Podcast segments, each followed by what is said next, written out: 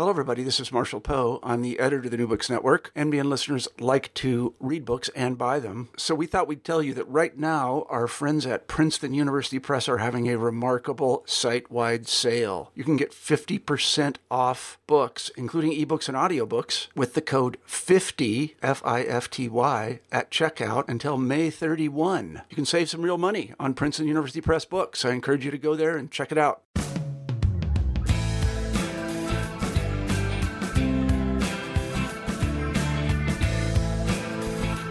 Hello, and welcome to New Books in Environmental Studies, part of the New Books network of podcasts. My name is David Fauser. Today I am joined by Venus Bivar, Assistant Professor of History at Washington University in St. Louis.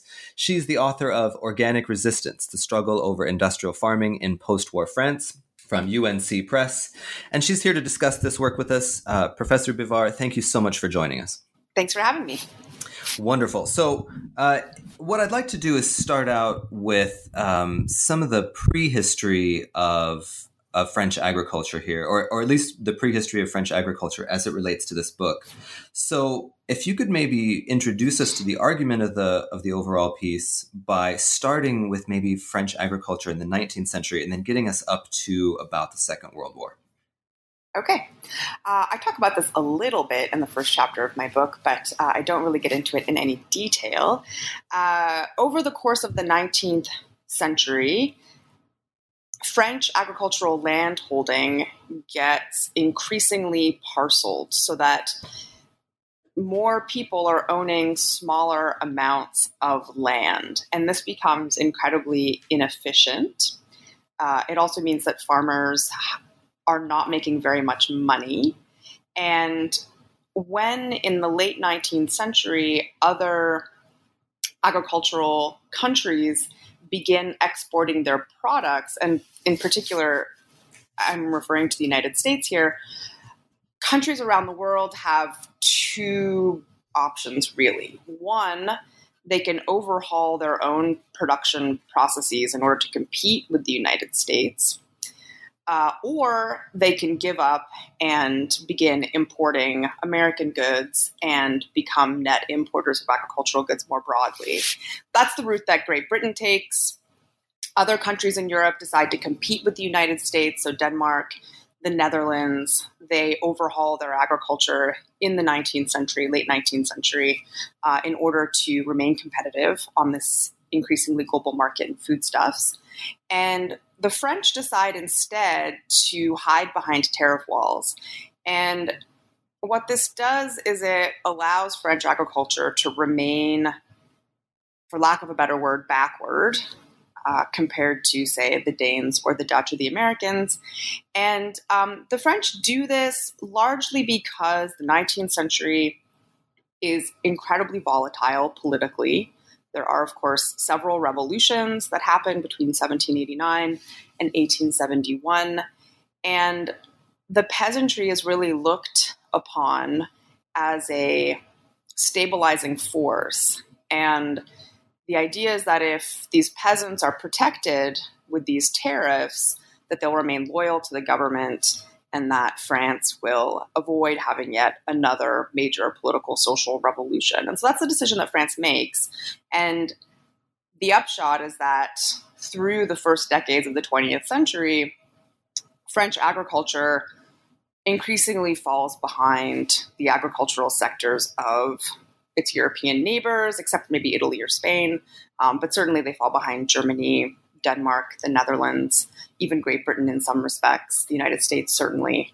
Uh, and and so my book begins at the end of the Second World War when the French government decides definitively that it's going to do something about this. There had been discussions earlier in the 1930s, but those get interrupted by economic depression and the Second World War. So, really, it's not until 1945 that the French decide that they're going to abandon this old tariff system and try to modernize the French agricultural sector so that it can compete with these other countries that had already uh, modernized uh, in the decades leading up to the, the middle of the 20th century.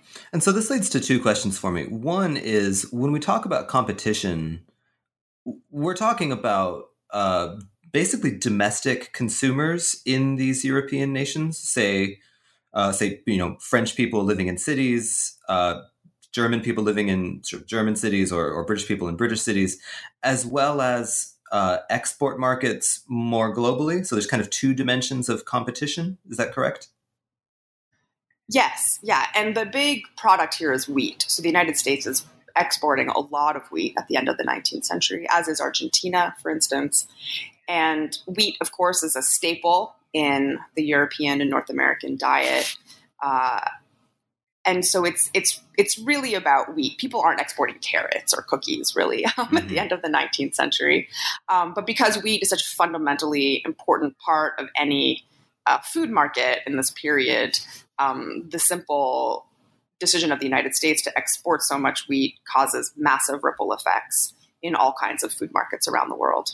And then when we conceptualize the problem and we say that French farmers are not competitive, what precisely do we mean by that? Is it simply a matter of prices or are French farms not profitable enough or, or how, how do we understand this problem?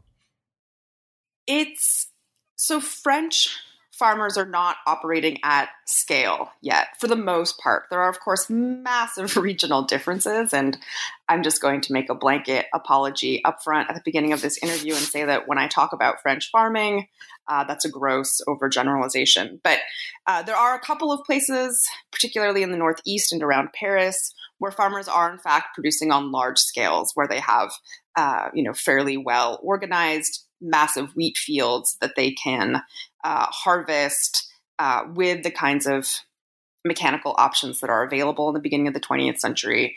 But most French farmers own tiny amounts of land. I forget the exact number, it's in the book, but something like the average French farm is something like, let's say, 12 different parcels spaced out over the entirety of a county. And each of those parcels might not be any bigger than a third of an acre.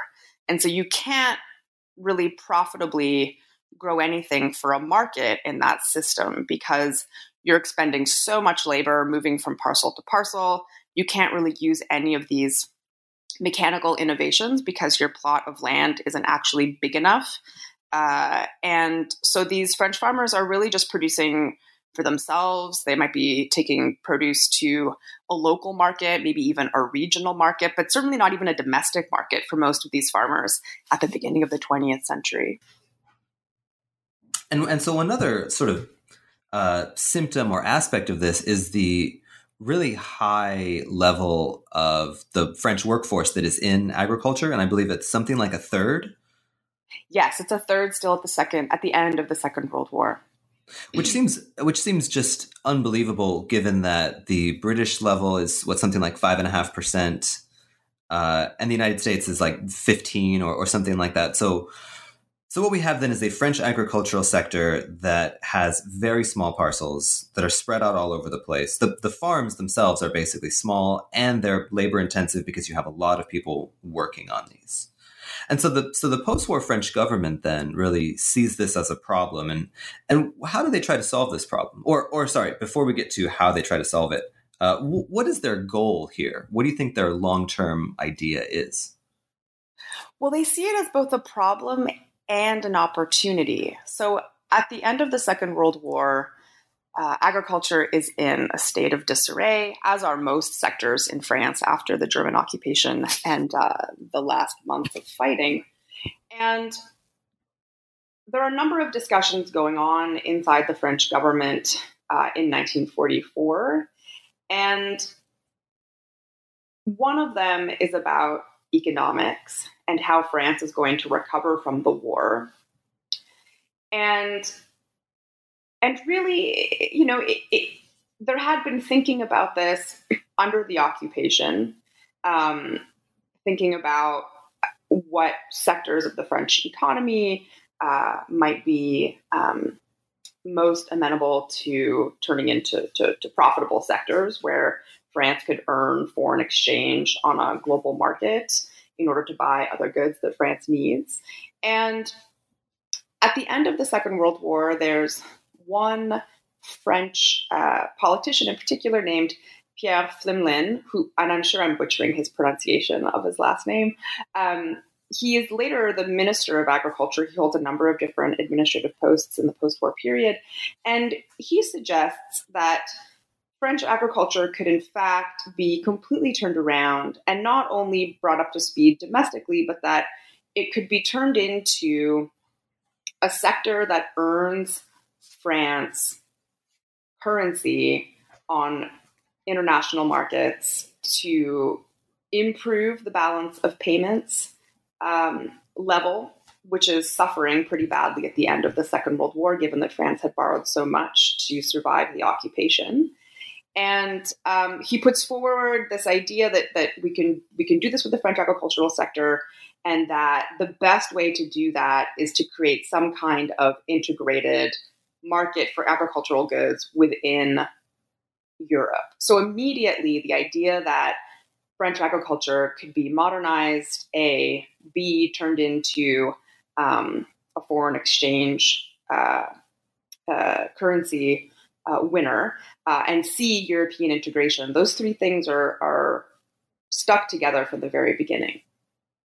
And they integrate as well what seem to be the two major sort of geopolitical uh, kind of realities that France in the post-war period is dealing with, which is the sort of dominance of the United States on the one hand, and the uh, its position with respect to Western Europe on the other.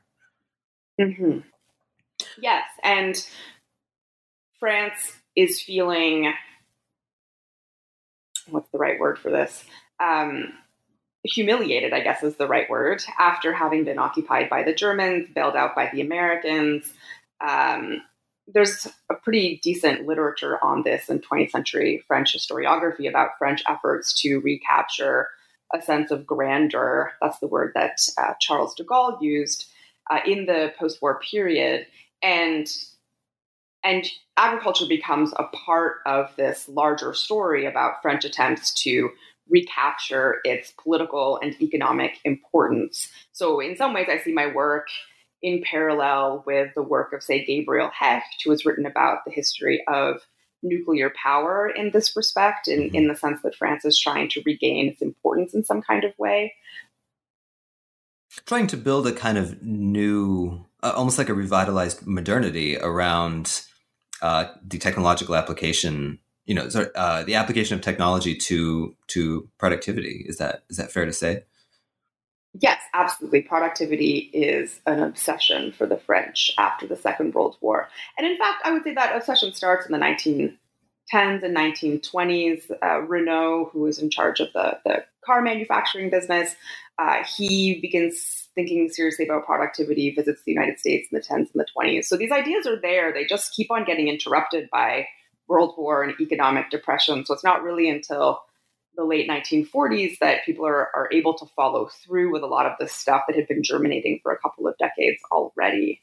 And I should add as well that um, in thinking about why agriculture gets gets so much attention uh, in in terms of modernizing the economy, is that there's a prevailing belief, and there still is in 2018, that a modern economy is an economy that is grounded in the service sector and in manufacturing. And any economy that is grounded in agriculture is necessarily pre modern, backward, non competitive, not modern. And so the French are determined to move that workforce out of the countryside and into factories, into banks, into uh, retail, into all kinds of service sector type positions in order to build an economy that looks like the ideal of a modern economy, something that the United States already had, the you know the British already had, other parts of Western Europe had begun to build. So what we have then is is really a kind of um, I mean, an an epochal kind of confrontation in French society, French politics, the French environment between uh, a kind of model of agriculture that had been developed and supported for political expediency in preceding decades, but that now seemed uh, at odds with a kind of capital M modernization program. And so, what is it that the French government really wants to do? They want to get workers out of the farms and into cities, right? Which means that the farms themselves must be made more efficient, especially in terms of labor. Is that is that a fair way to summarize it? Absolutely. Absolutely, yes. And so, what does this look like on the ground? How how does the French government actually go about doing this? Right. So, there are lots of policy measures that get introduced. Um, where to begin? So, over the course of the 1950s, late 1940s, these policy measures are fairly ad hoc. The French government until 1958 is pretty unstable um, although perhaps not as unstable as some of the historiography has suggested. And so, in these early uh, this, these early years, the French government introduces a form of land redistribution called remembrement that I talk about extensively in the book. And according to this system, a particular county can ask the government to redraw the map uh, property holding map of this county with the help of a government appointed surveyor. And the goal there is to move away from the system in which farmers own discrete parcels of land all over the county to a system in which their their holdings are consolidated, which will make it easier to farm their land with machinery and with chemical inputs. And so this happens throughout the post war period. It's in fact an old process that, that predates the French Revolution, uh, but isn't really applied with any kind of serious, um, on a serious scale, really, until the 1950s. And it was largely voluntary before. Is that is that correct? Yes, and it remains voluntary in a sense, in that it's somebody from the county making the request to the government to have this process uh, executed. It's involuntary in the sense that um, as of the 1950s, after a few changes to the law, you only need a simple majority within the county for the process to proceed. So let's say you have 200 landholders in this county and they put the remembrement case to a vote, as long as you have 101 voting in favor, the process will go through, which means you've got 99 pretty angry property holders whose land is being redistributed against their will. And it becomes something of a bureaucratic nightmare for the state in that these farmers are filing petitions constantly against the redistribution of their holdings, and the state has to address these petitions in some kind of way. It's hard for me to know exactly what happens there because those documents are still sealed uh, in the archives. They're sealed for 100 years. But I was able to look at newspaper articles that talked about different counties that were upset with how remembrement had been carried out in their area.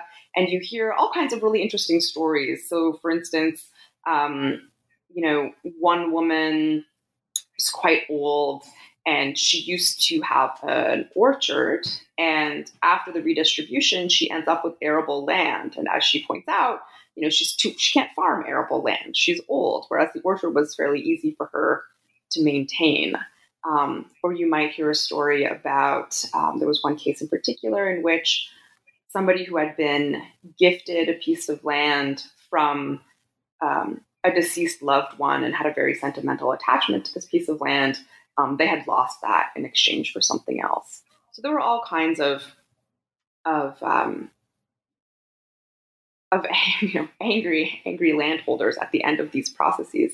Uh, but I, I went down the rabbit hole a little bit on the remembrement. You asked more broadly about what the state was doing. So that was one aspect of what they were doing. They were also offering subsidies on um, chemical inputs, fuel, the kinds of things that are offered to farmers in America. Uh, farmers were also um, given opportunities for better training. So they could go to two years of uh, agronomy school, for instance. Uh, the state also introduced a measure that would provide an earlier retirement for older farmers who were willing to sell their land to younger farmers, as it was assumed that the younger generation would be more modern and more open to farming with uh, with mechanical implements and chemicals. There was also an agricultural bank. Um, that uh, was actually established in the 19th century, but as part of this modernization process, uh, was mandated to provide very favorable, low interest, long term loans to farmers who were um, hoping to modernize by the acquisition of a tractor or a combine thresher, something like that, or by growing the size of their farm. So there were all kinds of things going on. In the book, I end up focusing more on these land reform uh, efforts, but uh, you could certainly write an entire book that was just about um, this retirement um, uh, program, for instance. There's tons of material about it in the archives. Well, it seems like there's there's a lot of different there, there's a, so there's a whole set of like institutional sort of support and apparatus and sort of levers that the French government is going to use. And and I want to come back to them and how they sort of fit together and how they seem to be um, they they almost seem to have to go as a package. That like a tractor doesn't do you any good unless you have redistributed the land redistributing the land does no good or not as much unless you have tractors and fertilizers uh, but but I think it was interesting to look at some of the stories that you highlighted uh, just now as well as in the book because they seem to really capture I think how this work situates itself both in the sort of historiography of France, but also in in um, the historiography of environmental history and ideas of of modernization. And I'm thinking of, um, say, for example, James Scott, or or you you mentioned William Cronon in the book as well, and the ways that um, this whole modernization project really was premised, you know, had a bunch of unspoken premises, and and one might be that labor is just a commodity. And so if labor is just a commodity and it's all uniform, then it really makes sense to just kind of swap land around and people can just apply labor to this land as abstract economic inputs. But as your point with the the older uh, woman farmer the with the uh, orchard shows, you know, labor is not ex- exactly a, a, commodity. And then a second way that it does that is how um, you you point out, you know, that these people had deep sort of emotional cultural ties to particular parcels of land. And this project of land redistribution just didn't didn't seem to care very much for that.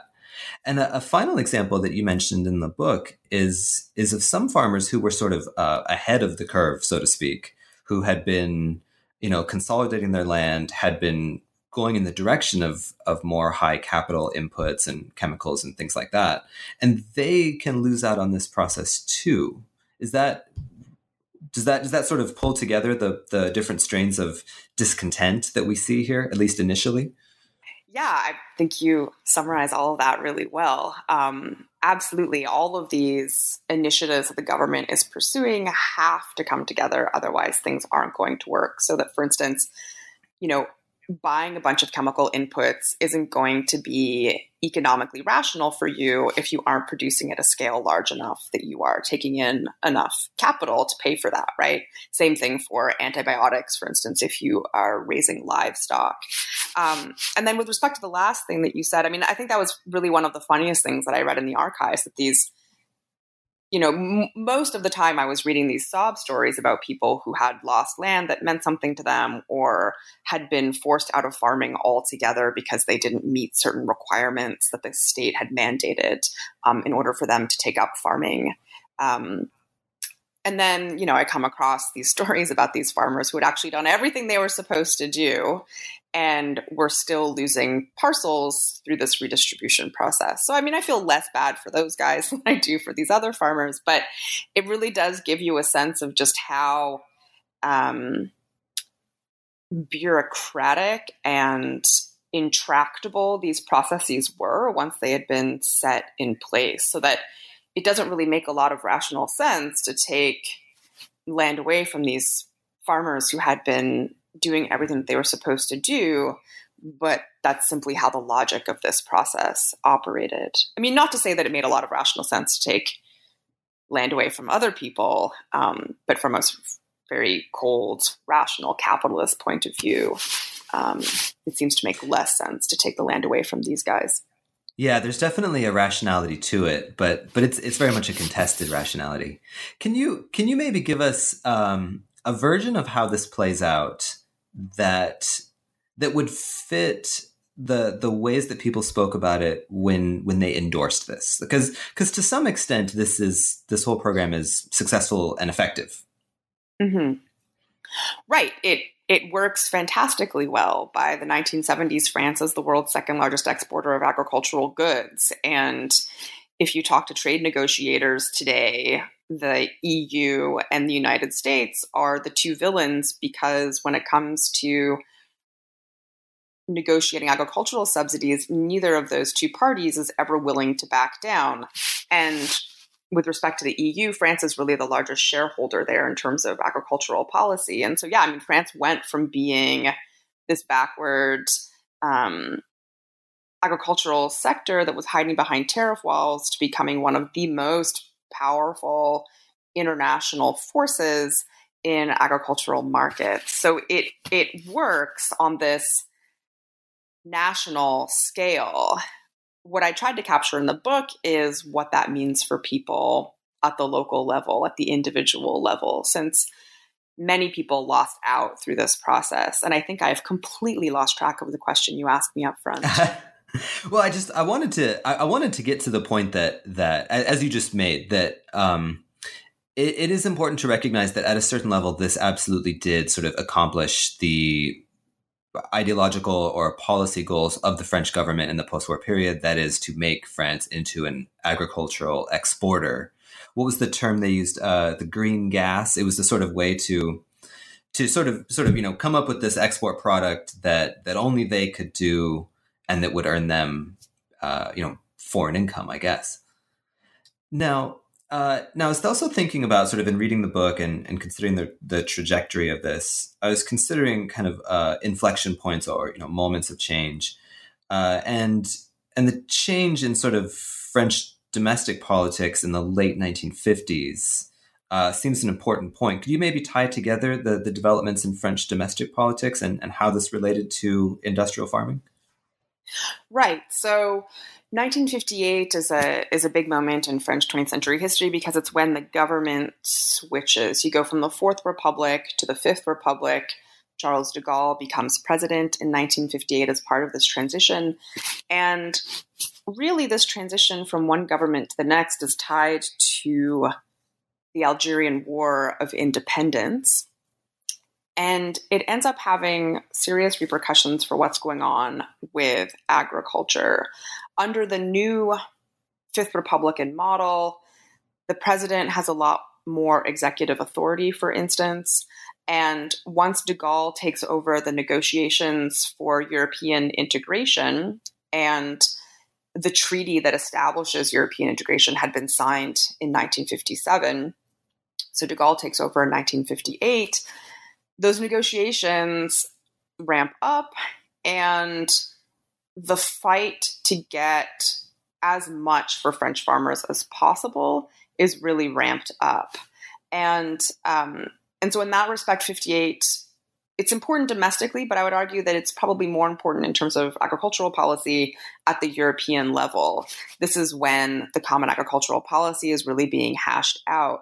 And what happens is you get a compromise between France and Germany, who in some ways were the most important members up front of the Union simply because one of the goals of European integration was to get rid of the hostility between the French and the Germans. And so no European integration project was going to work if these two countries didn't come to the table together. And so what happens is France gets all kinds of dispensations for its agricultural sector, and in exchange, the Germans get dispensations for industry. And and as I argue in the book, really what France is able to accomplish with its agricultural sector would have been impossible without this European integration. France does become the second largest exporter of goods in the world by the 1970s, but the vast majority of its exports actually stay within Europe. They're going to European neighbors as opposed to um, the United States or Canada or South Asia, for instance. Um, so that's why I would argue that 58 is so important. And so, in in sort of purely uh, sort of like legal or administrative terms, what it means is that France is able to export to consumers in other European countries largely without restriction. Is that is that pretty much it? That's right. Yeah, it's an entirely open market. There were uh, there was a timeline set up so that it wasn't like overnight all tariffs were dropped, but tariffs were dropped progressively uh, over the course of the early mid 1960s. And exactly, so there were no restrictions on exportation within the European market.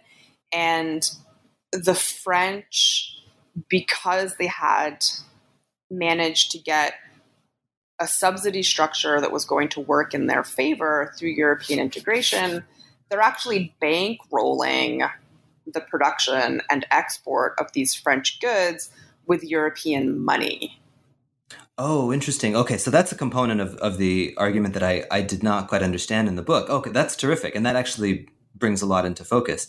Okay, so so part of this then is that France has advantageous access to markets, but it also gets a stream of funding to subsidize these developments for farmers. And so when we say you, you said earlier that their goal uh, in this treaty was to get uh, as much as possible for French farmers, and that's that's sort of like a like a two sided thing. One is the market, and the other is to make sure that you're getting them high subsidies so that they can afford to do things like mechanize, um, you know, go really capital intensive with uh, fertilizer and pesticide and things like that. Precisely, yes. And so there are massive subsidies. I don't have numbers off the top of my head. I should have looked these up, but if anybody's interested, this stuff is readily available on Google.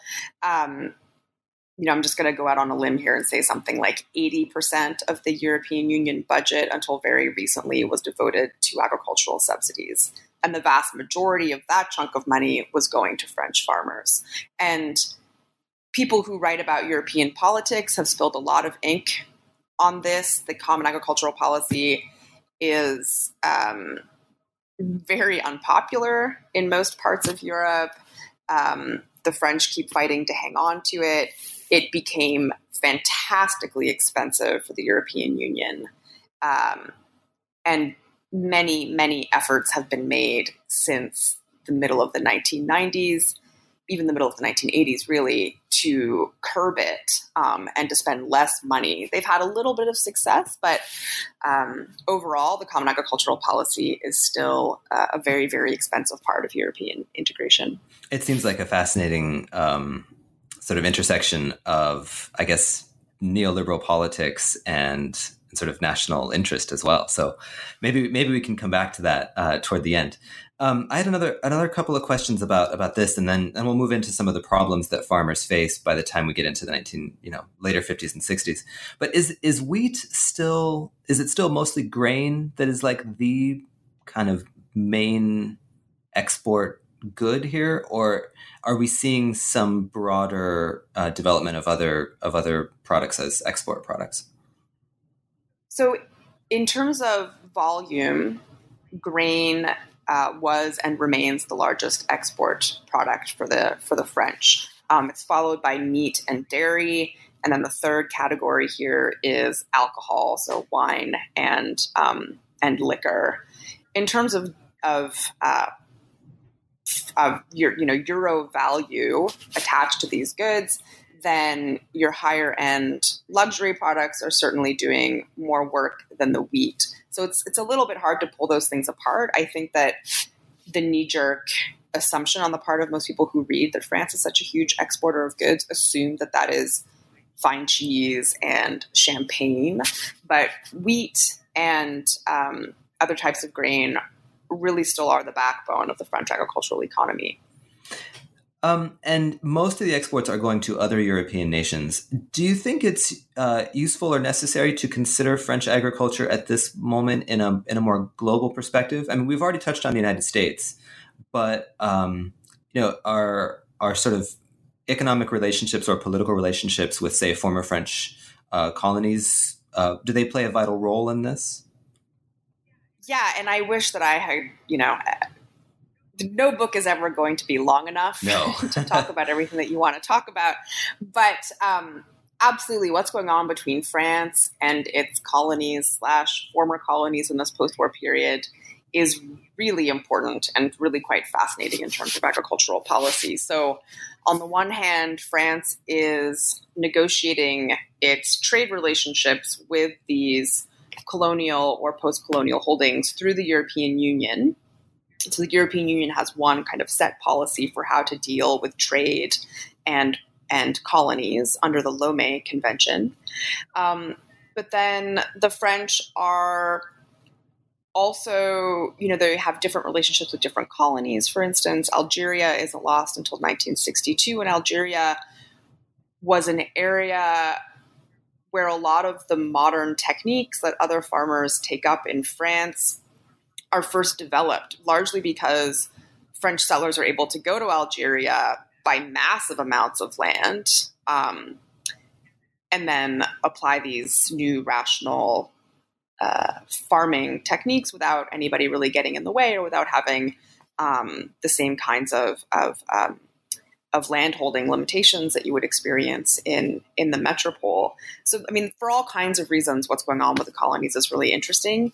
I just wasn't able to get to it. Although I will uh, take this opportunity to uh, to um, you know do a quick marketing blurb for a book that is going to come out soon by um, a woman, an historian at UC Santa Cruz named Muriam Haleh Davis, and she's actually writing a similar book to the one that I wrote, but it's grounded in Algeria. And so, for those of you who are interested in what's happening there, her book is going to be pretty great. Oh, great! Well, maybe she'll maybe she'll join us on here for yeah. uh, for an interview. These these would make a great pair. Okay, so let's let's get back to French farmers. Um, how well how did they handle this this sort of reorganization of land and this really breakneck modernization of French agriculture. Does this work for them on a sort of individual or, or firm mm-hmm. level? Well, you know, it's a mixed bag. Some farmers do very well by this. Uh, I read interviews with farmers who, in fact, were really happy to cease being landowners and to instead become contract farmers because it took a lot of stress out of the job for them. Um, but of course, there were lots of other farmers who were really unhappy with this new system of, of landholding um, and all of these pressures to farm at, um, at a much larger scale. So it's impossible really to generalize at the level of the French farmer. What I will say is that my book certainly skews in the direction of looking at those farmers who were unhappy. And that's largely because of the source material that I ended up using in the book.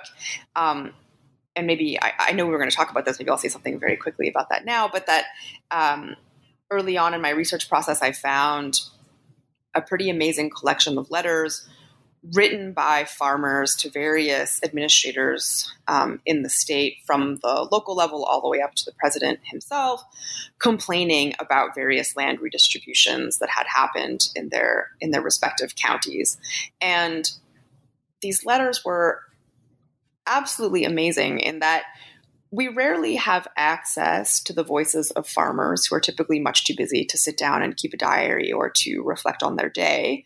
And so these letters were a window into the kind of human damage that was happening as a result of this modernization process. And so I really use those letters to build the book. And what that means is that I don't really capture the experience of those farmers who were perfectly happy with how things turned out. Although I'm sure there there were many of them. And so when when these farmers do express their discontent, what are their main uh, lines of of critique? And we, we've seen some of the sort of broader critiques earlier, but you know, once the process is really mm-hmm. going, are are farmers making you know do, do they seem to be making a lot more money? Um, again, it really depends on the farmer. So if you're already doing pretty well and you scale up and you're exporting wheat, which is subsidized very nicely by the European Union, you're probably doing pretty well. You're taking a vacation, you have a nice house, you have a car, your wife probably doesn't have to work on the side. Um, but that's fairly rare. Uh, most farms still have a secondary stream of income through the second half of the 20th century. Um, and then certain sectors within within farming tend up tend to do much worse. So, for instance, poultry farmers in the 1960s get really angry when they realize that the promises of European integration aren't really um, coming through for them and they begin protesting all over the country. Uh, same thing for pork producers. Um, and so it, it you know, it varies by sector, it varies by region. Um, it's hard to make a blanket statement about that.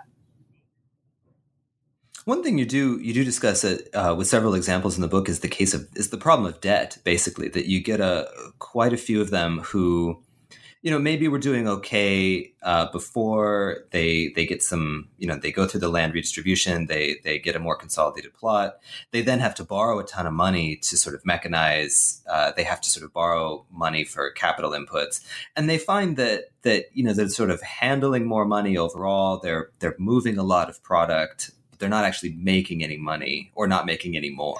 Yeah, absolutely. And that's a very common experience and is well documented in the popular press. Um, people writing these letters talk about that as well. Uh, and that's a fairly universal experience, I would say, across. Um, you know, attempts in the United States, for instance, to get farmers to modernize, or Canada, um, other countries in Western Europe. But the the the, the debt problem is um, it's hard to say universal. Uh, you're always thinking about exceptions in your head. But um, I teach a, I teach a comparative agricultural history class um, at Wash U, and you know we we talk about Mexico in the 20th century. We talk about the United States. We talk about India. And in all of those places, debt is a real problem for farmers who are being asked to modernize. Yeah, it's it's the sort of the the trap of of modern agriculture. Uh, another effect that you discuss is is the depopulation of the countryside and the the number of people leaving French sort of rural districts and farms and heading into cities uh, is really quite staggering, and we're on the order of tens of thousands of people per year, if not more, at certain points. Yeah, and this is a process that begins in the late 19th century, um, or I should say it has uh, waves of intensity. So there's a wave of intensity in the late 19th century. There's another one at the um, at the end of the Second World War that really persists into the late 1970s, and the French begin calling it the rural exodus. That's how it's referred to in the press. And there's a lot of anxiety about this. And I'm Canadian, so I found this extra interesting just given that my country is very sparsely populated and we tend to celebrate those parts of it that are void of humans. For the French, having any part of the country free of human habitation produces serious anxiety.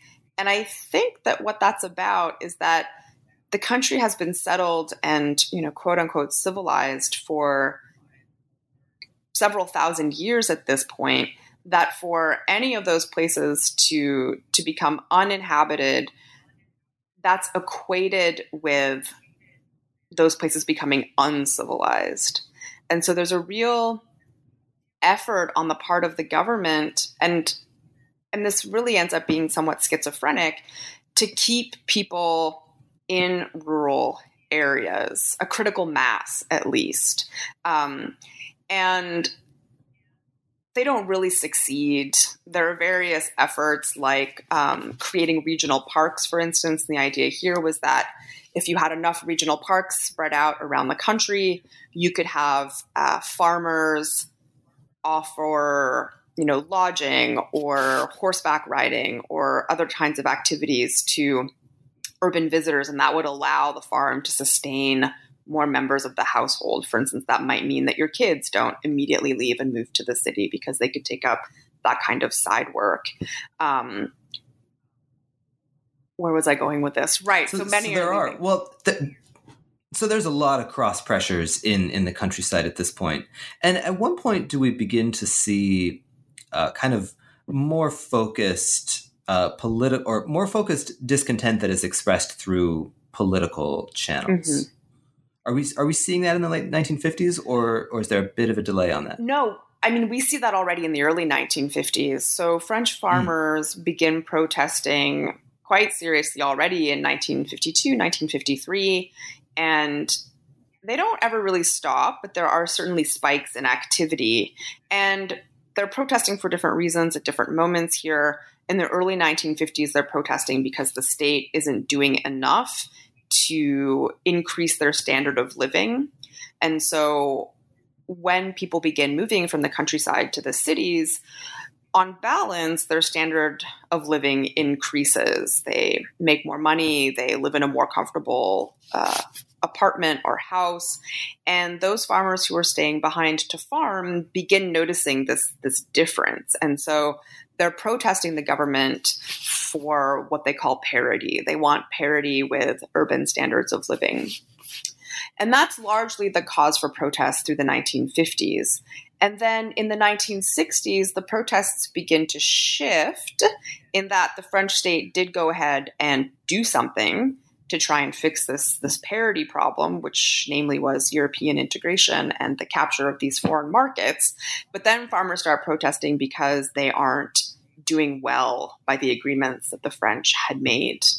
Um, and so the EU and the Common Agricultural Policy become a target for French protest rather than simply just the French state. And so, um, so we'll, we'll come then to sort of the the broader spectrum of kind of resistance to this. But but I want to highlight here there there was a passage in the book I was just looking for it and I, I couldn't find it. But there's a passage in the book where I think you lay it out extremely well, and you point out that this is a moment at which it, it begins to really make sense to say that sort of urban France has overtaken rural France in kind of political and economic power and was able to basically reshape uh, the French countryside to meet its interests. And you see it so concretely in like rising incomes in cities, which go up much faster than incomes in, in say, the rural areas.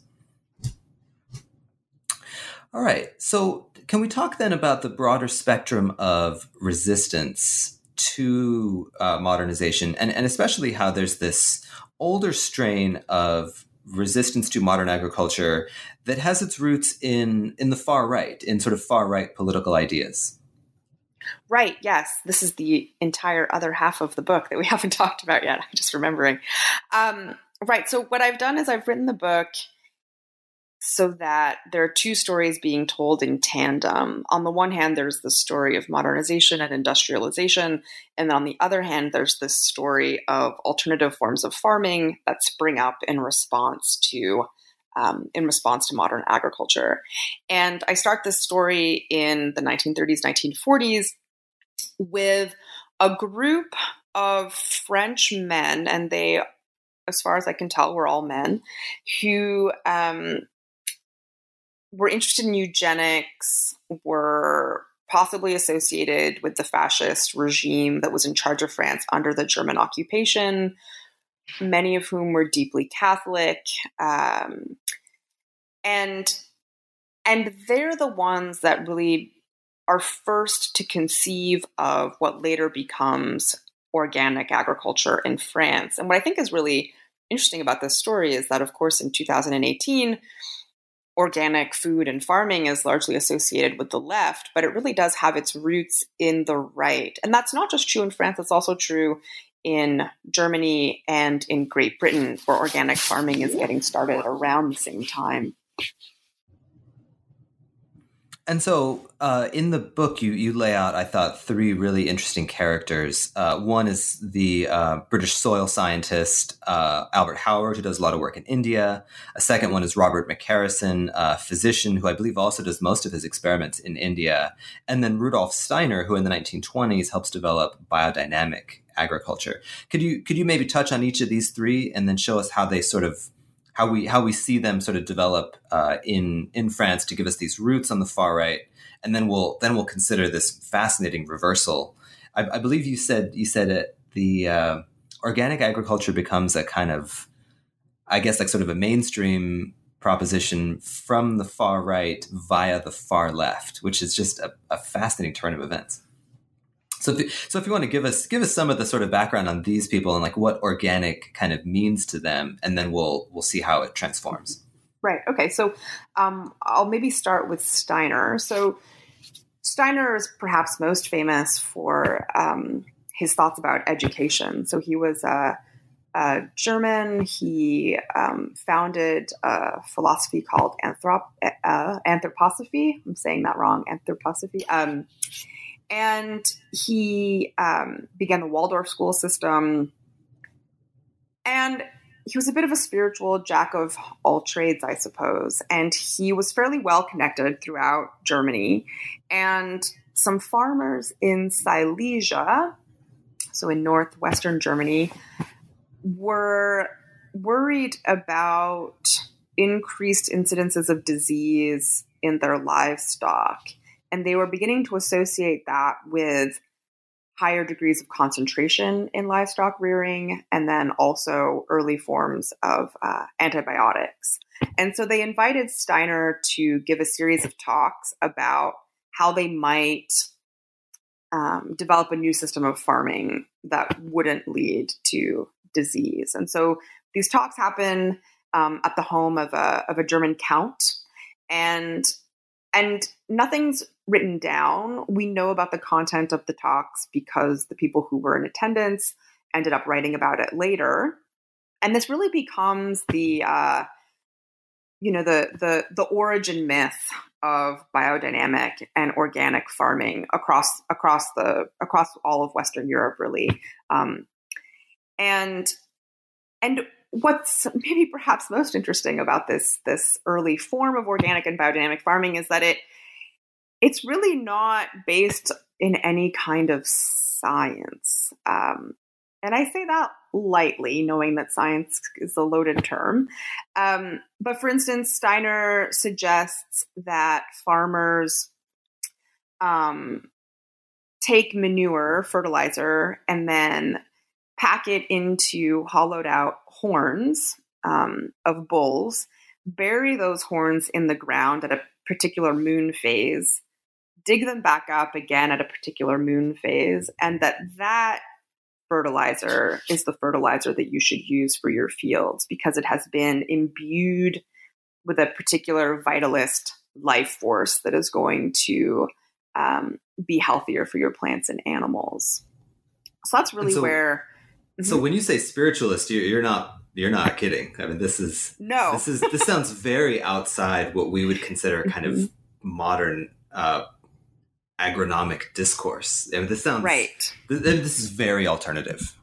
Very alternative. Yes, you might even call it magic, right? I mean, they're talking about the um, the rays of the universe imbuing the soil um, with these new properties, and so that's the German side. The the British side is more quote unquote scientific, and so you've got Howard and um, McCarrison both working in India, both conducting experiments, and both coming to the same conclusion that the healthiest farm is a closed system, so that you have livestock and you have arable land and you use the manure that comes from your livestock in order to fertilize that arable land. And then you use whatever leftovers you have on the arable land's produce to feed your livestock. And so it's um, this virtuous circle that um, remains, you know, closed. And that's the system that they advocate in England. The French pick up the German teachings through the two provinces of eastern France that are somewhat German speaking, depending on who's in charge uh, when. So, Alsace and Lorraine, which are two parts of France that are sometimes parts of Germany, depending on um, which war we're talking about. And so, ideas begin to filter in through there. Some of the ideas that Steiner presented at that conference are translated into French. Um, and so those books begin to circulate. Uh, and and then when the French pick it up, it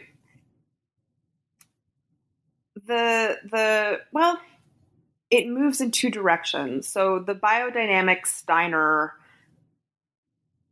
uh, heritage persists for a while, and there are of course still biodynamic farms in France. But it's really the organic, more British version of things that that has longevity. And and the first people who are really interested in this stuff in France are not necessarily farmers. So we've got doctors and nutritionists, um, dentists, uh, you know, scientific agronomists who have teaching positions uh, and aren't really practicing farmers. These are the ones who become interested in these ideas and they begin holding local workshops, regional workshops, um, trying to get the word out. And I would say that the the increasing incidence of disease in in livestock is really one of the big pushes for French farmers to to, to contemplate thinking about a different kind of farming. Um, once they see their animals dying, they have a very concrete sense that that this new industrial modern type of agriculture is um, is detrimental. And so, and that's basically built into the model of modern agriculture that they've adopted. That if you're going to specialize more, you're going to pack animals more closely together, you're going to feed them more sort of commodified, concentrated foodstuffs, and so on. So disease is just going to be part of it. And, and they're pushing back on that. Now it's interesting you pointed to to disease here, which which sort of anticipated my next question, which is to say, do these critiques of modern agriculture seem more aimed at uh, convincing farmers to farm differently or at convincing consumers to consume differently? From the beginning, it's both. So um, I talk in the book about one character in particular, Henri Charles Geffroy, who, um, you know, is not a farmer. He's interested in these ideas.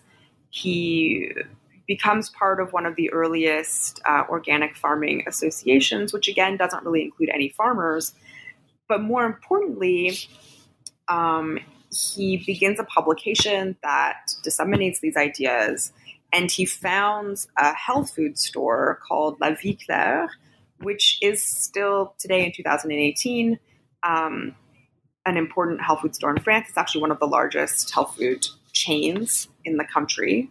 And so already, you know, at the very beginning, it's about reaching consumers. And um, Raoul Lemaire, who is the largest character in the book in terms of organic farming, he is a practicing farmer and and his first impulse is to figure out how to sell non-industrial bread to consumers because he thinks that industrial bread is slowly but surely killing people through through diet. And so, so we really do then get a kind of confluence of these factors. Um, can we can we consider what it was about organic agriculture prior to the Second World War, which really ap- appealed to the far right? What, what what do they like about it? I mean, I can see how there's a kind of anti-modernity aspect to it, right? So like, why are they into that? They're obsessed with purity, and so one of the conversations that gets going around the German occupation is you know, why were the French so easily and quickly defeated by the Germans? And one of the answers that people have to that question is that the French race had become compromised. And these farmers and doctors, agronomists, view organic farming as a means to, um, you know, create a healthy food supply that will maintain, or maybe not maintain, but um, you know, uh, recapture the purity of the French race and make the French man and woman, and perhaps more importantly, French soldier, uh, healthier, right, in both body and mind. So it's it's really this category of purity, and they talk about it a lot. Um, the other word that they use quite often is degeneration um, as the as the converse of purity. And and maybe we could say that there's a sort of a half step away from that discussion of purity with the discussion of things like food safety in the in the post-war period. Mm-hmm. Is that a mm-hmm. fair way to put it?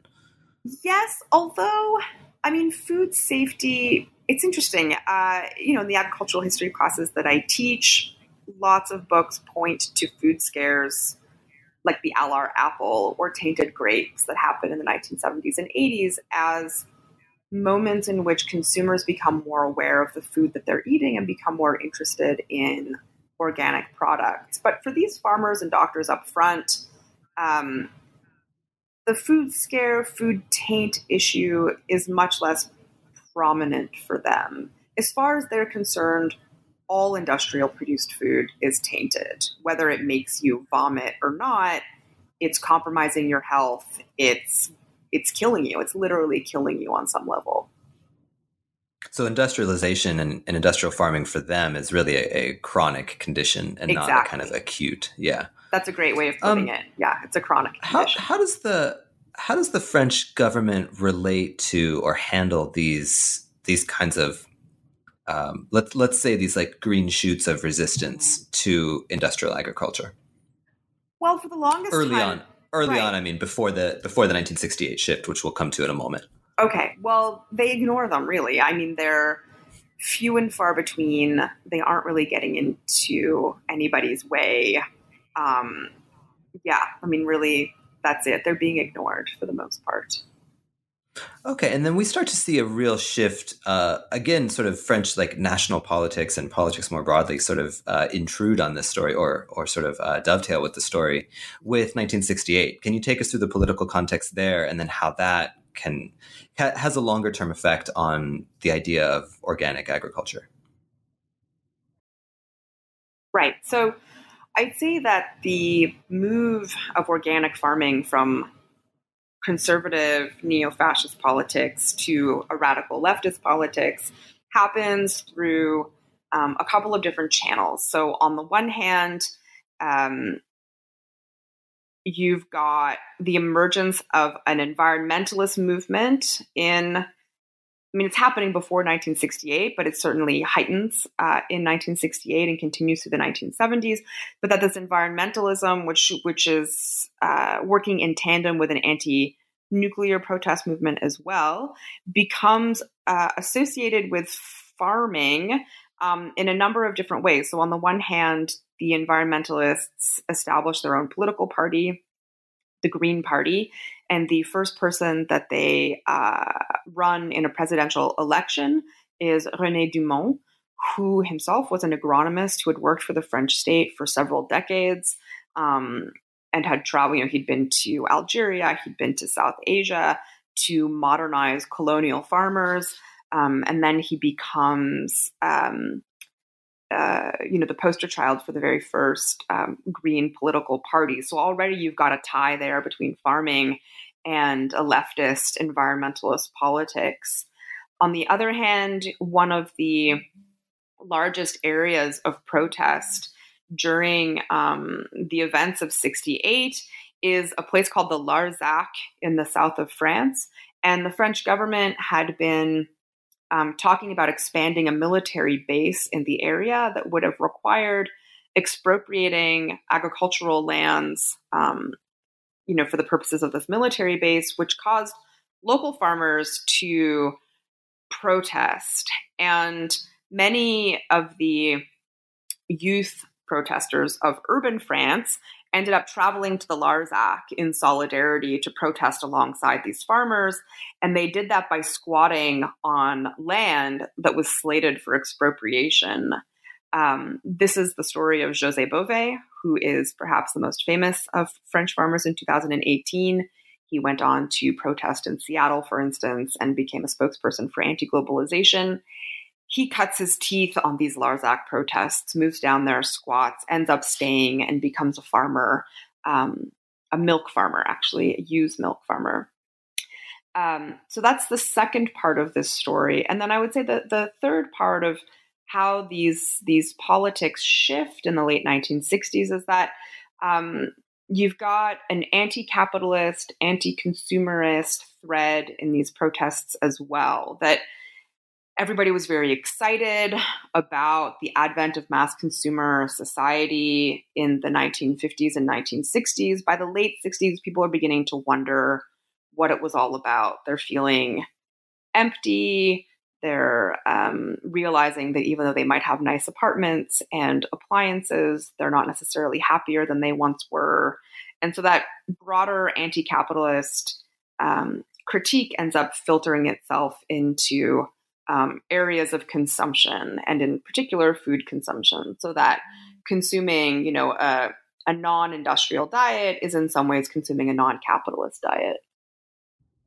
And so, as so many times happens in in kind of looking at uh, left politics, you end up then with this interesting coalition of different forces that kind of come together uh, around organic agriculture in the late 1960s, which really sets up the 1970s as a as a fascinating period in French agricultural history because it, as you pointed out a, uh, a little while ago, that is the moment. Uh, by which, you know, by that time, France has become a major exporter, so that the sort of program of modernization is essentially complete or is complete enough.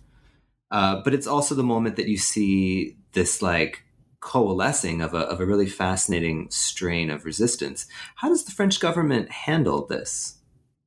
So the the government begins paying attention, I'd say, in the middle of the 1960s, uh, and you know, the government begins to notice that consumers, some consumers, are willing to pay more money for what they consider to be a higher quality product. And so, for instance, the French state um, creates this thing called the red label, um, primarily for chicken, but it allows farmers to sell chicken with this label at a higher price under the assumption that the chicken is produced in a higher quality environment. Um, the the limitations for red label are actually pretty slack so i don't know that it means too much in reality but it um, it's emblematic of how the state is beginning to think about how it might co-opt what's going on in the organic movement in order to make its own industrial modern farming more profitable. And so that's the first example, the red label. But it continues through the late 60s and and um, 1970s. And at one point, I talk about this in the book, one of the arms of the Ministry of Agriculture actually requests a meeting with um, several of these of these men who are active in the organic farming circle to see if they can talk about labeling and coming up with new kinds of labeling. The meeting predictably doesn't go very well, but again, it's a sign of, of how the state is thinking about this new alternative farming. And this really comes to a head in the late 1970s when the state decides that it's going to formally recognize organic farming and build it into its agricultural legislation. And so organic farming becomes officially recognized by the state in 1980 with a new set of laws. And you have an official definition of what it is and the beginnings of state mandated um, uh, I can only think of the French word, um, state mandated requirements for what would constitute an organic product. And and you can see this so it, you know on, the one hand you've got these organic labels then after 1980 but the french state is not only how do i put this they're they're they're rippling this out in lots of different directions. And so for instance, I argue in the book and I know I only do this at the end of the book, there's a lot of room for more research here that the resurgence in the 1980s of of um, origins labeling and the idea of terroir, the idea that a product is linked to its its place of production and uh, and and origin, that that that is somehow important to consumers and that you can charge more for that. Um, that's also being ramped up in the 1980s. And I see that very much in parallel with this co optation of the actual organic certification process. Um, so the French state is, is looking for ways to expand niche markets so that farmers who are still protesting about their standard of living might make more money by selling higher priced goods to consumers who are willing to pay for that sort of thing. And so there's there's an interesting dynamic here, and I wonder if maybe you could tease it out a little bit. To to what extent do you think the French government is sort of getting on board and kind of recognizing organic agriculture uh, because it has to, because organic farmers are becoming sort of more powerful or influential, or is it simply trying to kind of get ahead of what it sees might be potential problems down the road? Or is this a, a case, and I, and I love the way that you talk about co opting, that really what's happening here is that French agriculture is kind of diversifying a little bit and is, you know, the, the people at the top are simply looking for more avenues of expansion because in a kind of uh, the permanent emergency of modernity, you have to always expand, or or something bad will happen. Right. I think it's very much the last option here. Um, by the late 1960s, French agriculture is already experiencing serious surplus problems, so that the French are producing way too much milk, way too much butter, um, and they're having trouble selling that stuff on markets, which means that there are all kinds of problems with price fluctuations, et cetera. And so these these niche alternative forms of, of marketing and production seem like smart alternatives um, in the sense that farmers will produce less, um, but they'll charge more for it, which should mean that their standard of living remains stable um, while the state simultaneously gets to try and do something about the surplus problem. Of course, the surplus problem never really gets addressed properly, anyways, um, and you just end up with these new, more expensive niche items on the market. And is this then the moment at which uh, sort of France broadly begins to really gain or, or perhaps consolidate uh, a kind of international identity or branding as a place of unusually high quality and not as a as a place of kind of organ or of uh, you know intensive industrial agriculture? I mean, I think that reputation is much older and extends to other types of goods, right? So that French silk, for instance, in the 19th century, or um, Limoges, China, that France has always had that association with quality. There's a reason that if you were a very wealthy woman living in New York, you had your dresses made in Paris, right? Um, and so I think in some ways it's it's it's more about the French state figuring out how to successfully map those associations onto French food. And again, that's not necessarily new. Um, French gastronomy was already very important in the 19th century. Julia Child was doing her thing long before French organic certification began. Um, so there was always an association of quality and and, and French food, um, but it wasn't necessarily uh, a real association, right? I mean, food in France after the 1950s was largely industrial. And so, so we sort of come then to the I guess the end of of the broad outline this of this whole project. And and I really I really have two two further points I'd like to have you explore for us. One, how do you how do you put all this together into a kind of single thrust? I mean, I, I see a lot of ways where this work meshes extremely well with uh, questions of kind of modernization, the relationship between sort of national level policies and individual discontent, uh, the separation and often antagonism between urban and rural areas. Um, how would you how would you sum this all up? Right. I think for me, the driving force behind writing this book was to understand the human costs of creative destruction. So, in my when I'm wearing my other hat, I'm an economic historian and I teach a lot of Joseph Schumpeter. And, um, you know, it, it typically gets taught in terms of thinking about the amazing innovation that comes along and changes our lives, like, uh, I don't know, the iPhone, for instance, the thing that I'm using to talk to you right now. Um, but we tend to think less about the people who lose their jobs as a result, or rather, we we accept that job loss as a necessary cost to progress. And what I really wanted to understand is what that actually looked like for those people who are losing their jobs. So, on the one hand, yes, it's great that we're able to produce food at a cost that allows everybody to eat healthily, at least in theory, right? People make their own choices, but at least in theory, they can eat healthily um, at a fairly reasonable cost. And that, in some ways, is a great boon um, that we experience in the 20th century, but in other ways, it's also a, a, pretty serious tragedy for those people who are forced to produce that food for us. Um, and so that was really what was driving this for me, which is, I think, why I was so interested in these letters, in which the farmers get to tell their own stories about what this process of modernization is is doing to them. And then I think the other maybe less emotional interest for me is um, is is the idea that we tend to associate capitalist progress with an urban setting, with industry, with service, and really there is no uh, industrial progress without an agricultural sector that can feed its people, right?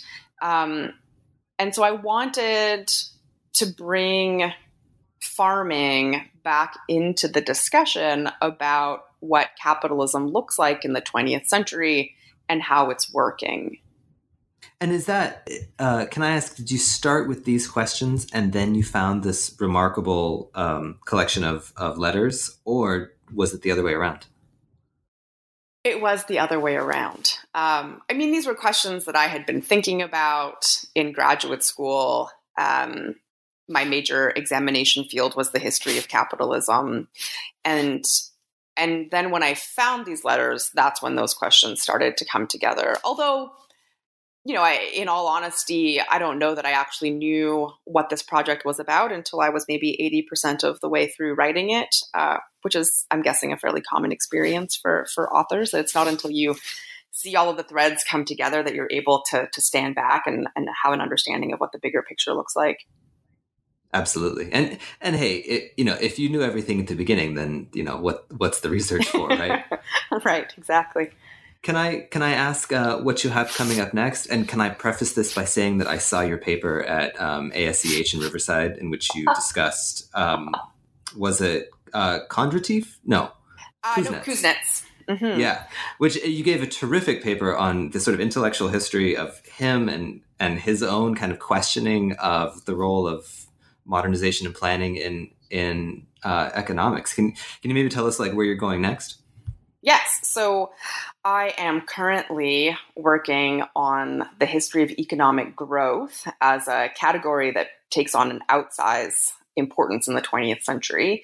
And the paper that you saw me deliver at the Environmental History Conference was about one American economist, Simon Kuznets, who was very important in the history of um, economic growth theory and in coming up with a system of national accounting, which is ultimately what undergirds thinking about economic growth in the 20th century. So he's one part of the story.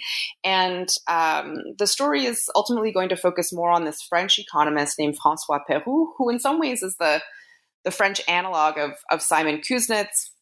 He's very involved both in academic economics as well as um, government planning. He holds different positions in different governments at different times over his career. And what I find interesting about both of these characters, Kuznets and Perroux, is that is that they, on the one hand, are absolutely instrumental in getting these new ideas about national accounting and economic growth off the ground and and running so that we are taking national income uh, statistics into account on a quarterly basis. Um, I mean, really, these things become absolutely essential to politics and economic planning to the point where, you know, presidential candidates are promising certain percentages of economic growth while they're campaigning, for instance. Um, so these two men are, are, are absolutely essential in that development, but on uh, by the same token, they both have serious reservations about this system that they helped bring into being. And so both of them are deeply uncomfortable with how quantitative economics and economic thinking becomes in the 20th century. They both lament um, the fact that econo- economists no longer consult historians or sociologists or anthropologists when thinking about um, how best to understand the market. Uh, and so they're they're you know, on the one hand, they're absolutely central to the story, and then on the other hand, they're these weird, um, shadowy outlier figures, and so they're they're interesting foils for thinking about how economic growth becomes such an incredibly important category for us in the 20th century.